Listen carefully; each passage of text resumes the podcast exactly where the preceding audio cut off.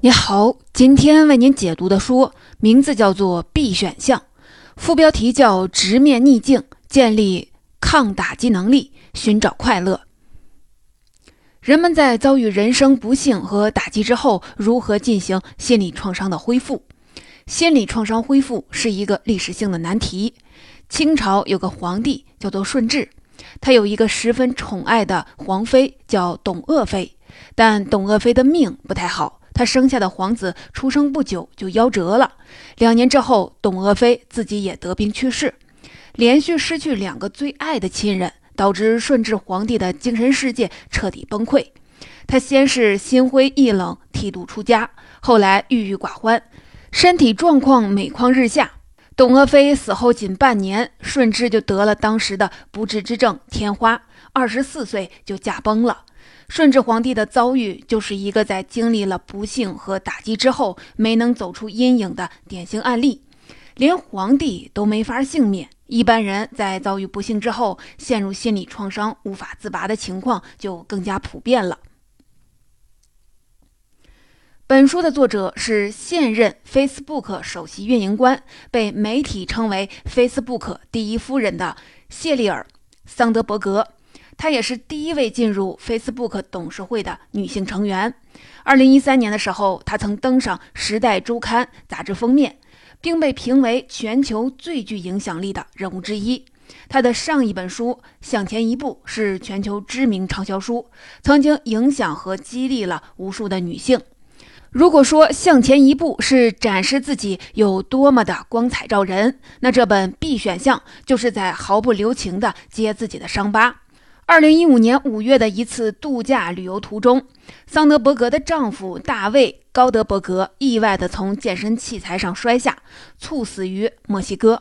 本来幸福美满的一家四口突然失去了顶梁柱，桑德伯格的世界瞬间崩塌了。这本书就是桑德伯格在遭遇人生变故之后，从创伤中恢复的全记录和经验总结。为什么这本书会叫做 B 选项呢？在英文二十六个字母的排序里，A 排第一，B 排第二，所以 A 往往代表了第一选择，而 B 则是在第一选择不存在或者是无法选择的时候，我们不得不做出的次优选择。对于桑德伯格来说，幸福美满的家庭本来是人生的最优选择，但丈夫的意外离世令她不得不去接受人生的次优选择。对于她这样凡事喜欢争第一的成功女性，妥协显得是尤为艰难。桑德伯格在书中说：“追寻人生的第一选择固然最好，但并不是每个人都如此的幸运。当 A 选项不复存在的时候，就要启动该死的 B 选项了。生命从来都不完美。”某种程度上，我们都或多或少活在 B 选项当中。希望这本书能够帮助大家更好地面对伤痛与不幸，更快地走出阴霾，变得更加的坚强。值得一提的是，这本书的联合作者是沃顿商学院教授亚当·格兰特。格兰特不仅是全球最具影响力的二十五位管理学的思想家之一，还是著名的畅销书《离经叛道》的作者。所以，这本 B 选项不仅有桑德伯格的亲身案例，还有来自学界的理论研究支撑。那么，这本书带给我们哪些精华观点呢？今天的这期音频会首先来讲一讲，人们遭遇不幸时往往陷入哪些情绪陷阱，形成心理创伤，然后再说说要治愈心理创伤有哪些方法。下面我们就来详细的讲一讲。作者说，我们在遭遇不幸和打击之后，通常会陷入三种负面情绪陷阱，分别是自我化、普遍化和永久化。这三种陷阱所对应的英文单词首字母都是 P 开头，所以它们也被称为三 P 理论。这套理论的提出者是著名的心理学家、积极心理学之父马丁·塞利格曼，而本书中的主要观点和案例正是建构在三 P 理论的基础之上。关于这个理论，我们之前解读的塞利格曼的《活出最乐观的自己》这本书时，详细的分析过。有兴趣的朋友可以找来听听。不过要提醒大家的是，三批理论是在几十年前就被提出来的，而且最早是在动物身上做的实验。作为积极心理学的奠基人，马丁·塞利格曼这套理论具有里程碑式的意义。他致力于把心理学原理以最通俗易懂的方式普惠给更多的人。但抑郁领域的相关研究和理论还有很多，积极心理学只是其中的一种。要论权威性和科学性，脑科学方面的研究可能还会更胜一筹。但以三 P 理论为代表的积极心理学却是最接地气、最容易理解的。刚刚我们说，人们在遭遇不幸时，往往会陷入三种负面情绪。这第一个就是自责。当桑德伯格在健身房找到丈夫大卫的时候，他已经倒在了一片血泊中，最后抢救无效死亡。丈夫去世以后，桑德伯格产生的第一个负面情绪就是自责，因为大卫的初次尸检报告显示，他是死于从健身器械摔下来之后的头部创伤。桑德伯格觉得，如果早一点的找到大卫，他可能就不会死了。本来丈夫的去世就已经是晴天霹雳，后来的自责情绪更是雪上加霜，令桑德伯格整日以泪洗面。在心理学上，这种情绪陷阱叫做自我化陷阱。自我化陷阱的具体表现就在于，遭遇不幸者会认为发生的不幸全都是自己的错。书中举了一个例子。一位年轻的女子参加朋友的生日聚会，临走的时候，一位男同事需要搭便车回家。女子好心把同事载回了家，但万万没想到，抵达目的地之后，同事掏出了武器，把女子挟持进家中，强奸了她。事发之后，女子除了恐惧和愤怒，更多的情绪就是自责。他认为，如果不是自己答应把同事载回家，就不会发生这样的事情。发生类似的不幸之后，把主要的原因归结于自己，就是自我化的典型征兆。后来，这位女子通过桑德伯格的朋友找到了他。桑德伯格告诉他，同事需要帮忙，你开车载他一程回家，这是一件再普通不过的事情。最后造成不幸发生的不是你，而是你的同事。不要因为别人犯的错去惩罚自己。事实上，强奸案受害者的创伤恢复通常都不易，受害人陷入自责的心态也很常见。但有数据表明，那些对自责心态说不的受害者，得抑郁症的概率会小得多。桑德伯格向这位受害女子介绍了三 P 理论，帮她看清了自我化的情绪陷阱。几周之后，女子慢慢从阴影里走出来，开始准备起诉施暴者。据他自己说，三 P 理论帮他更好的认清了这件事儿究竟是谁的责任，跳出了自怨自艾的怪圈儿。回到桑德伯格的经历，为了逃出自我化陷阱，他自己也费劲了心思。大卫死后不久，她就对丈夫的死因产生了怀疑。从健身器械上摔下来，可能会摔断手臂，但不至于断送一个成年男子的性命。之后的尸体解剖也印证了这一点。大卫猝死于冠心病引发的心律失常，而不是简简单单的摔死。即便如此，桑德伯格仍然在责备自己。他想自己为什么没有早一点查出大卫有冠心病呢？于是他查阅了大卫之前的所有体检报告，却没有找到任何冠心病的征兆。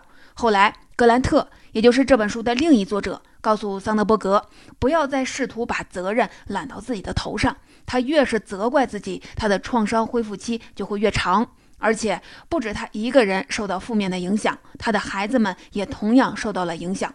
如果连他都无法恢复，他的孩子们也会一直活在阴影里。格兰特一番话，逼着桑德伯格对自责心态主动地说了不，也不再把我很后悔、我很抱歉这样的话挂在了嘴边。后来，他发现自己状况开始明显的好转，不再一直处于悔恨情绪当中，心态也更加的平和。直到最后，他终于明白，不是所有发生在我们身上的事情都是因我们而起。这就是第一个情绪陷阱——自我化。我们来总结一下。自我化的典型表现是把所有的错误归结在自己的身上，导致自己陷入负面情绪无法自拔。应对他的最好的方法就是认清究竟是谁的责任，并主动的对自责心态说不。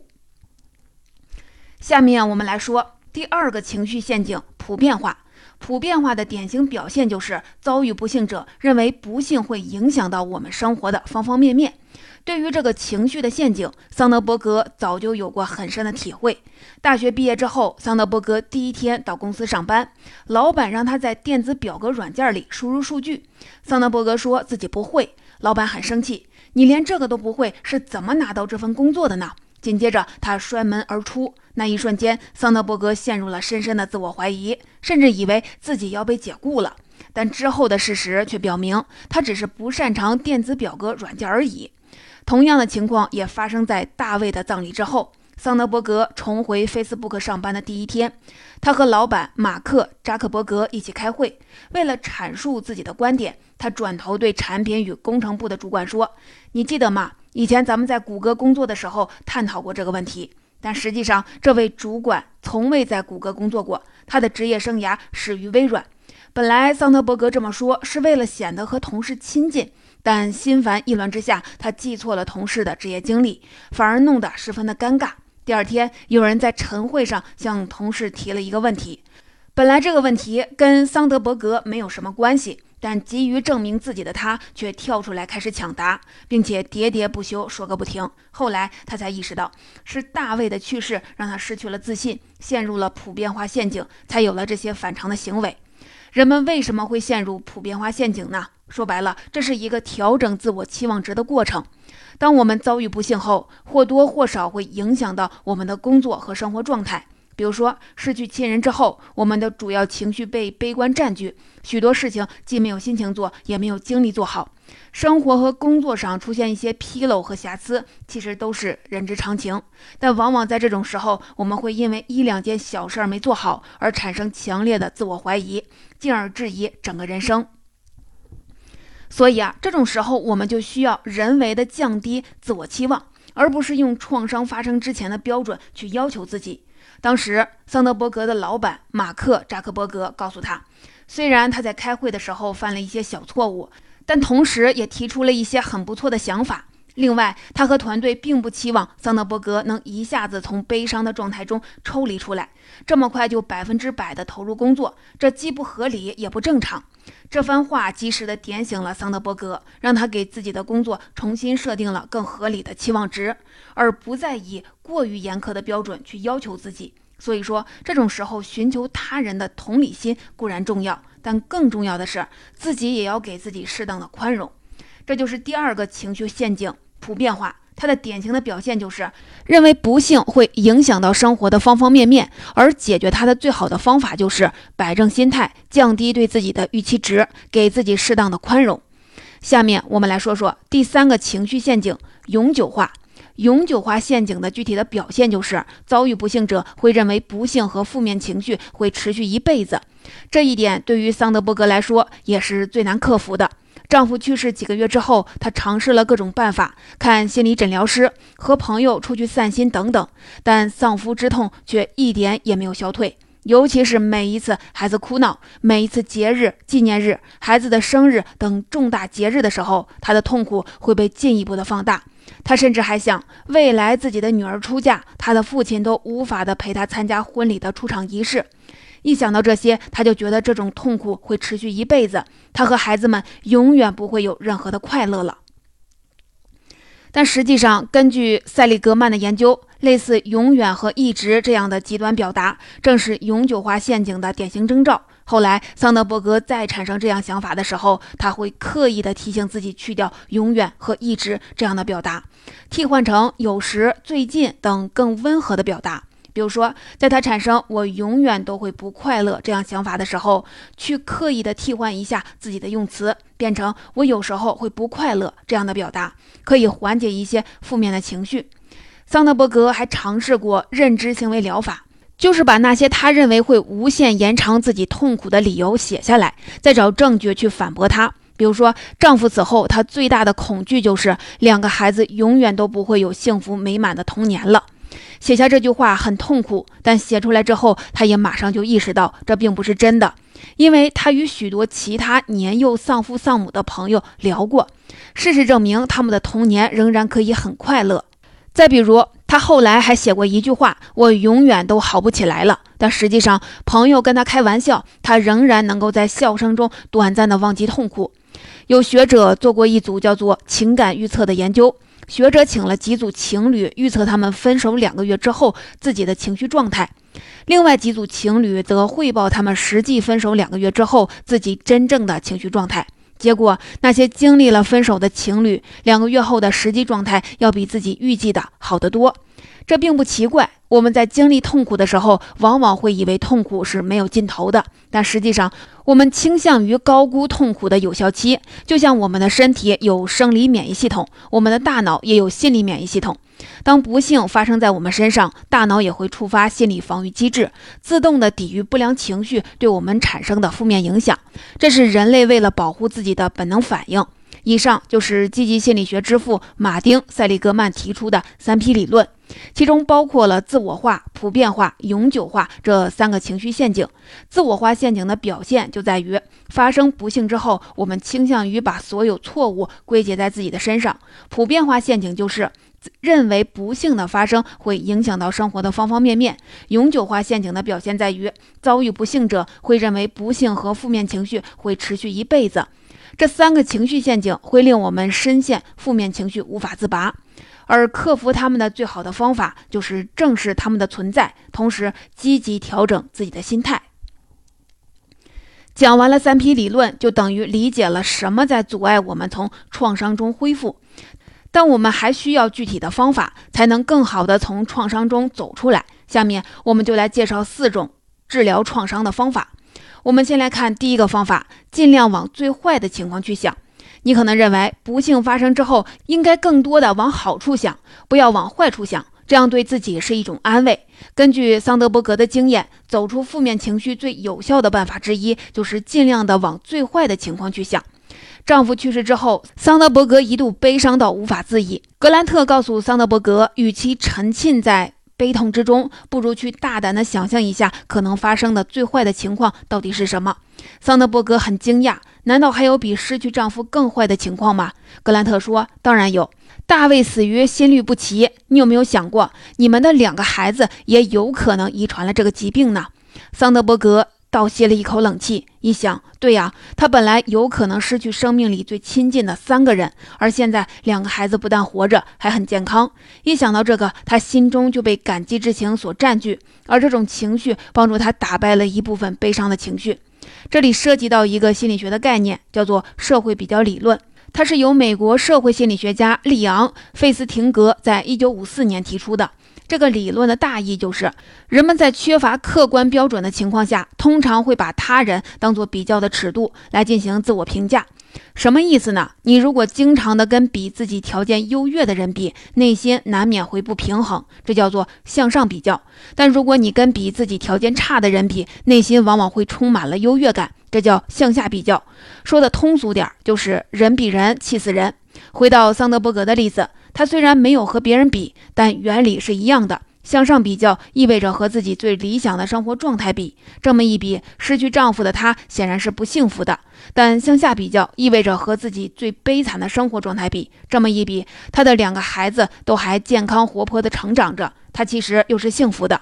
后来还发生过一件事儿：丈夫离世之后，桑德伯格在一次常规的乳房 X 光检查中，发现有一个可疑的小点儿。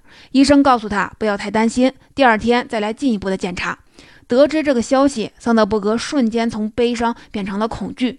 当时离第二天的检查只有十七个小时，但他的内心却经历了很多复杂的情绪。第二天超声波检查之后，医生告诉他他的身体没有问题。那一瞬间，他得到了极大的安慰和解脱。本来泛滥成灾的悲伤之情，一下子被死里逃生的感激之情取代了。这件事儿也极大的帮助了他，让他更好的去战胜悲伤情绪。所以说，发生不幸之后，先不要急着安慰自己，而是去想想可能出现的最坏情况到底是什么。往往这么一想，你就会发现，其实现在的情况还不算太糟，甚至你还会庆幸最坏的情况没有发生，从而让感激之情去抵消一部分的负面情绪。我们再来看第二个方法，用文字去战胜心理创伤。你或许会认为，遭遇不幸之后，应该尽量的避免提起不幸的经历，更别说写下来了。时间久了，伤痛可能就逐渐的淡去了。但问题是，不同的人对不幸事件的反应程度也不同。即便你选择对伤痛视而不见，也并不能代表伤痛就真的不存在了。你越是对伤心事儿不闻不问，伤痛就可能会埋得越深，并由心理创伤转变为生理创伤。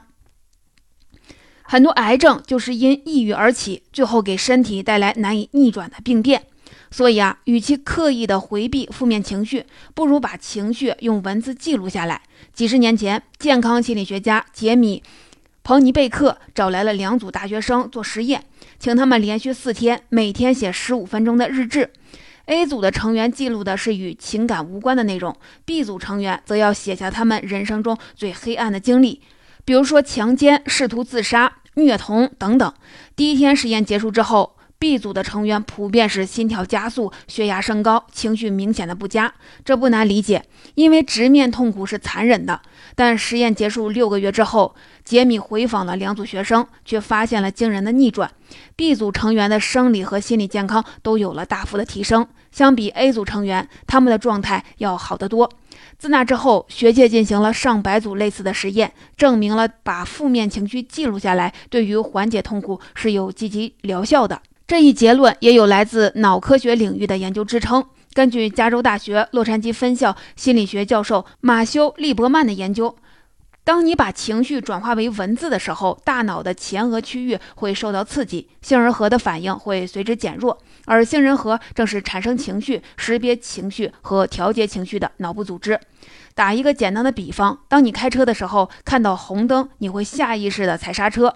当你把负面情绪转化为文字的时候，你的大脑会亮起红灯，你会下意识的对负面情绪踩刹车。在记录情绪的时候，还可以给情绪打标签儿，标签越具体，效果就越好。比如说，写下我感到孤独，比只写下我感到不快乐要具体有效的多。把情绪变成文字，实际上是我们有能力掌握情绪的体现。写日志也成了桑德伯格创伤恢复的关键一步。丈夫葬礼五个月之后，她一共写下了十万六千三百三十八个字，这极大的帮助了她从悲伤当中恢复出来。所以啊，不幸发生之后，最好的办法不是刻意的回避。科学研究表明，正是负面情绪，把情绪用文字记录下来，才能帮助我们更好的掌控情绪，走出悲伤。我们再来看第三种方法，寻找自己的创伤后成长。心理学家普遍的认为，创伤过后可能会产生两种结果：一是患上创伤后精神紧张，俗称 PTSD，是指人们在遭遇重大创伤之后产生的一种精神疾病，具体的表现有焦虑、易怒、过度的警觉、抑郁等等，严重者还可能自杀；另外一种则是恢复到创伤出现之前的状态，也就是不再受创伤的困扰和影响，彻底的恢复到创伤发生前的正常状态。但桑德伯格认为，除了这两种结果之外，还有第三种可能性，叫做创伤后成长。也就是说，创伤不再只带来消极负面的结果，而是能够让我们化悲愤为动力，变得更好。创伤后成长这个概念最早于二十世纪九十年代中期，由北卡罗来纳大学的两位心理学家提出。成长的具体表现在找到个人力量，对生命更加的感激，形成更稳固的关系。找到更多生命的意义，发现更多的可能性。比如说，参加过战争的士兵在激烈的战斗之后会更加的珍惜生命，并且更容易找到友谊。乳腺癌幸存者在恢复健康之后，跟家人与朋友的关系会更加的亲密。这个就是创伤后的成长。如何才能达到创伤后成长的状态呢？说白了，还是一个心态的问题。有研究表明。外向型人格和本身自信心很强的那些人更容易找到自己的创伤后成长。如果你不是这样的性格也没有关系，只要你能找到自己的精神支柱，也会更容易化悲伤为前进的动力。我们来看一个创伤后成长的例子。二零一二年的时候，曾经发生过一起震惊全美的谋杀案。桑德伯格的朋友住在纽约的凯文和妻子带三岁的小女儿参加完游泳课之后，回到家中发现保姆趁他们不在捅死了他们六岁的大女儿和两岁的儿子。桑德伯格说，他根本无法想象凯文一家如何面对这样的悲剧。后来，凯文告诉他，如果自己能找到一个活着的理由，他就可以承受一切的苦难。他说：“妻子和小女儿是他活着的理由，是他全部的精神支柱。他很感激自己的小女儿还活着，他和妻子的婚姻也很稳固。死去的两个孩子喜欢艺术，他们就创办了一个非营利性的组织，专门为弱势的儿童服务。面对悲伤和不公平，这对夫妻选择了以德报怨，为世界增添更多的爱与美，完成了自己的创伤后成长。同样找到创伤后成长的，还有美国橄榄球星韦农特纳。他母亲是一位运动员，有一次在街上被人袭击，被注射了海洛因之后，遭到了轮奸。韦农十一岁的时候，他有一次发现自己母亲正在浴室里注射海洛因。四年之后，他妈妈因为毒品去世了。他的继父开始照顾他和他四个妹妹弟弟，结果他读大学一年级的时候，他的继父也去世了。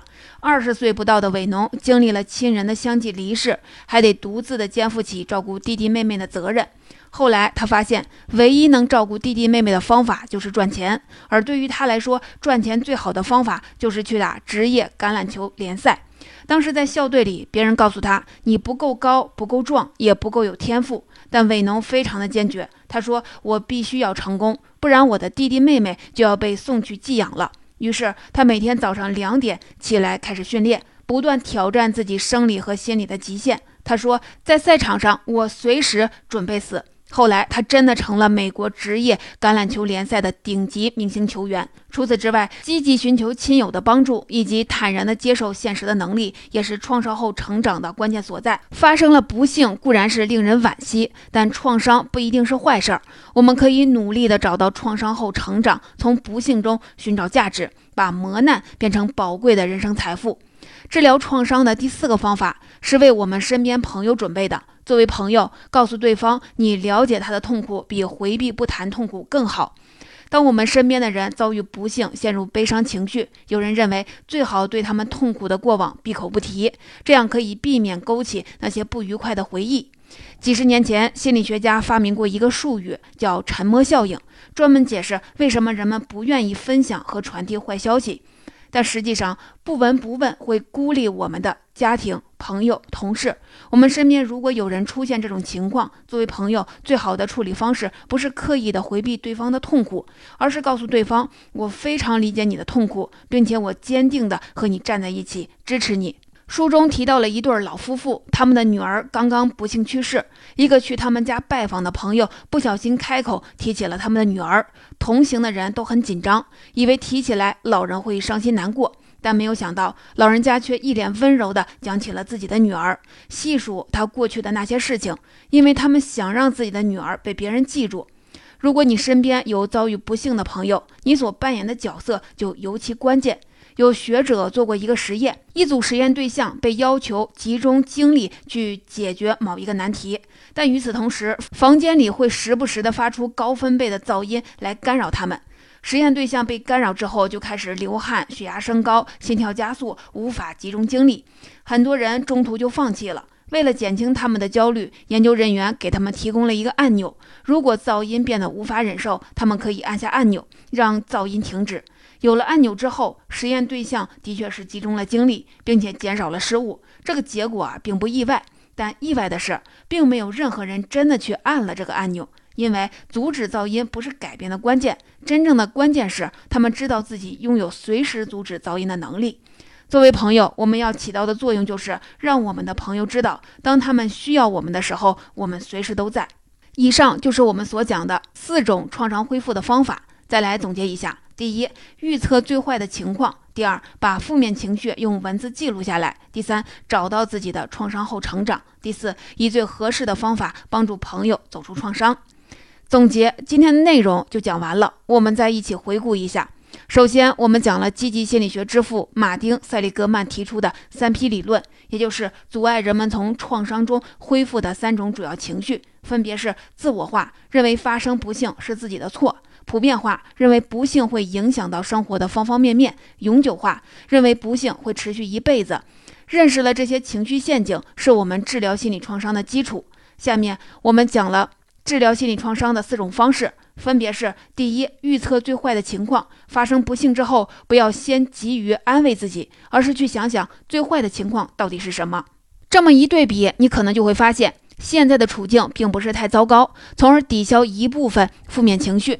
第二，把负面情绪用文字记录下来，研究表明，用记日记的方式把负面情绪写下来，可以帮助我们正视问题，提高对情绪的控制力，从而更快地走出悲伤。第三，找到自己的创伤后成长。发生不幸固然是可惜，但我们也可以以此为契机，引导自己往更好的方向前进，找到自己的创伤后成长。第四，以最合适的方法帮助朋友走出创伤。当身边的朋友遭遇了不幸，不要因为怕提起伤心事儿对朋友不闻不问，而是告诉他们你理解他们的痛苦，并且坚定地站在他们的身边。客观讲，这本书并不算心理治疗领域的前沿著作，书中所用的理论和方法也不新鲜。比如说，马丁·塞利格曼的三批理论就是几十年前研究成果了。但正统的心理学往往与我们现实生活的应用场景存在隔阂，仅靠学术理论很难解决普遍人的实际问题。桑德伯格作为一个心理治疗领域的门外汉，在自己遭遇不幸的时候，他没有选择被动的接受，而是主动的出击，对困难刨根问底，并积极的求助于他人。这和他硅谷创业者和商业领袖的身份不无关系。在商业上，桑德伯格每天都面临无数的不确定性。某种程度上，心理创伤治疗也是如此。恢复的过程中也有着巨大的不确定性。作为 Facebook 的 COO，桑德伯格把自己处理商业问题的逻辑应用到了心理治疗与恢复领域。试图去探寻心理创伤背后的原理，通过相应的数据和案例，用跨界的方法解决心理问题，从不确定中寻找确定性。这也是为什么美国连线杂志评价这本书，称桑德伯格是用黑客之道打败了悲伤的原因。